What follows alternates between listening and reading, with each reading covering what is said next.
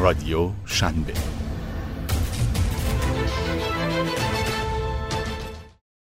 سلام فرناز رزانیا هستم از رادیو شنبه.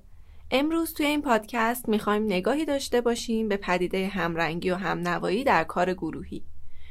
دنیای روانشناسی پر از آزمونهای پیچیده و عجیب غریبه. یکی از همین آزمونهای جالب در سال 1951 توسط سالمان اش انجام شد و آزمون همنوایی یا همرنگی نام گرفت. برای اینکه بهتر متوجه روند آزمایش بشید، تصور کنید برای انجام این آزمایش داوطلب شدید و به اتاق برگزاری آزمایش میرید. در اتاق افراد دیگری هم برای شرکت در این آزمون وجود دارند که دور تا دور روی صندلی نشستند. شما هم یکی از سندلی ها رو انتخاب کنید. آزمون آغاز میشه.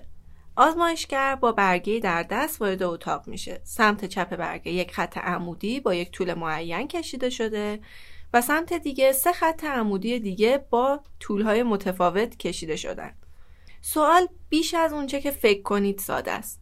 خط سمت چپ هم اندازه کدوم یک از خطهای سمت راسته. آزمونگر این سوال رو از تک تک شرکت کنندگان می‌پرسه باید صبر کنید تا نوبت پاسخگویی شما بشه. تا اینجا همه چیز خوب پیش رفته اما ناگهان با پاسخ اولین داوطلب خشکتون می‌زنه. داوطلب ها یکی بعد از دیگری پاسخ غلط میدن و خطی رو انتخاب می‌کنن که جواب درست نیست. ابتدا به بیناییتون شک می‌کنید و بعد هم به سلامت روانتون. بارها سوال رو با خودتون مرور می‌کنید. نوبت شما نزدیکه تا اینجا حتی یک نفر هم برای سوال به این سادگی جواب صحیح نداده. با این حال با چنان اعتماد به نفسی جواب میدن که انگار پاسخ اونها تنها پاسخ درسته در دنیاست. می‌خوام بدونم شما در چنین شرایطی چه جوابی میدین؟ همرنگی با جماعت رو انتخاب می‌کنید و نظر دیگران رو تکرار می‌کنید یا شجاعت به خرج می‌دید و جوابی که فکر می‌کنید درسته رو می‌دید؟ واقعیت اینه که توی این آزمایش تمام داوطلبان حاضر در اتاق همدست آزمایشگرن. آنها می‌خوان ببینن که در شرایط مشابه انسانها تا چه حد به سراغ همرنگی با دیگران میرن. آزمایش سالمون اش نشون میده که درصد بسیار بالایی از افراد همرنگی با جماعت رو انتخاب می‌کنن. دلایل مختلفی برای این پدیده وجود داره از کمبود اطلاعات گرفته تا ترس از ترد شدن. وقتی به زندگی روزمرهمون نگاه می‌کنیم و می‌بینیم که در طول روز چند بار برخلاف نظر واقعیمون و تنها برای نظر دیگران همرنگ جماعت شدیم اوضاع حتی از این هم ترسناکتر میشه.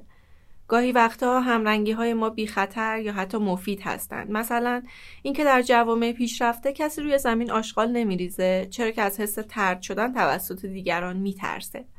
یا اینکه در محل کار لباس ورزشی نمیپوشیم. اما در شرکت های بزرگ و در حال توسعه همرنگی گاهی می‌تونه به شدت آسیب زننده باشه. تصور کنید که ده کارمند استخدام کردید و در شرایط حساس و بحرانی از آنها می‌خواهید که درباره موضوعی نظرشون رو بیان کنند. کارمند اول نظرش رو آزادانه بیان می‌کنه اما کارمندای دیگه بدون فکر همون نظر رو تکرار می‌کنن. اگر نتونید در کمترین مدت ممکن جلوی این هم نوایی ها رو بگیرید شک نکنید که کسب و کارتون به زودی با مشکل جدی روبرو میشه. اما چه باید کرد؟ راه حل اول اینه که تک تک افراد تیم باید با عزت نفس کافی در محل کار حضور پیدا کنند. اونها باید کاملا به این باور برسند که نظر هیچ کس از دیگری برتر نیست. اگه یاد بگیریم در گروه و تیممون به همه عقاید احترام بذاریم افراد دیگه از قضاوت شدن نمیترسن. راه دیگه اینه که به کارکنانمون یادآوری کنیم که نظر هر کدوم از اونها به تنهایی دارای ارزشه. و نظر هر کدوم می‌تونه کسب و کار رو یک پله به سمت موفقیت نزدیکتر کنه. تشویق مناسب و به موقع در این شرایط می‌تونه کارساز باشه. یادمون باشه دو دلیل عمده همرنگی یکی کمبود اطلاعات و تصور اینه که بقیه بیشتر از من می‌دونن و دیگری می‌تونه مربوط به هنجار بودن یک موضوع باشه.